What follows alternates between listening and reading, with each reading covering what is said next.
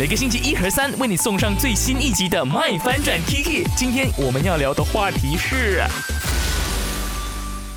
分享一开始让你讨厌，但后来呃，为什么又让你改观这样子的一个情况？呃，我自己的话呢，其实一般上我很常会遇到那种还没认识某某人之前，可能就听谁谁谁说某某某啊，他怎样怎样怎样怎样，就比较可能听到了一些负面的事迹。呃，当然这样子情况，你要跟我讲说哦，哎呀，不要去 judge 别人，你又没有接触过他，这样是。没有办法完全不 judge 的，OK，因为你已经听到了，你已经听在心里了，所以自然可能下一次有机会见到或相处的时候呢，你可能会勾起曾经别人讲过的事情，但。我尽可能跟自己讲说，在你没有真正的跟这个人相处之下，真的不要听信别人说的一切，因为那都是别人说的。只有在你自己体验过、认识了、相处了，你才可以证实这个人的为人是怎么样的。所以，呃，我不会一开始就讨厌啦，可能就是说，可能印象没有这么好，但是自然哦，相处了之后合得来的话，自然就会对他改观啦，对不对？就是了解了之后